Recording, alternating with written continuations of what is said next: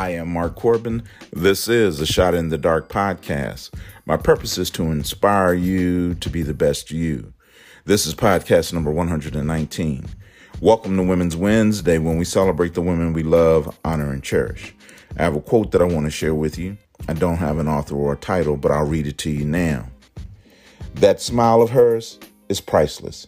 Make sure to earn it every day. I'll read it to you again. That smile of hers is priceless. Make sure to earn it every day. Let's add some scripture. Proverbs chapter 31, verse 25. Strength and dignity are her clothing, and she smiles at the future. I am Mark Corbin. This is a Shot in the Dark podcast. Earn her smile every day.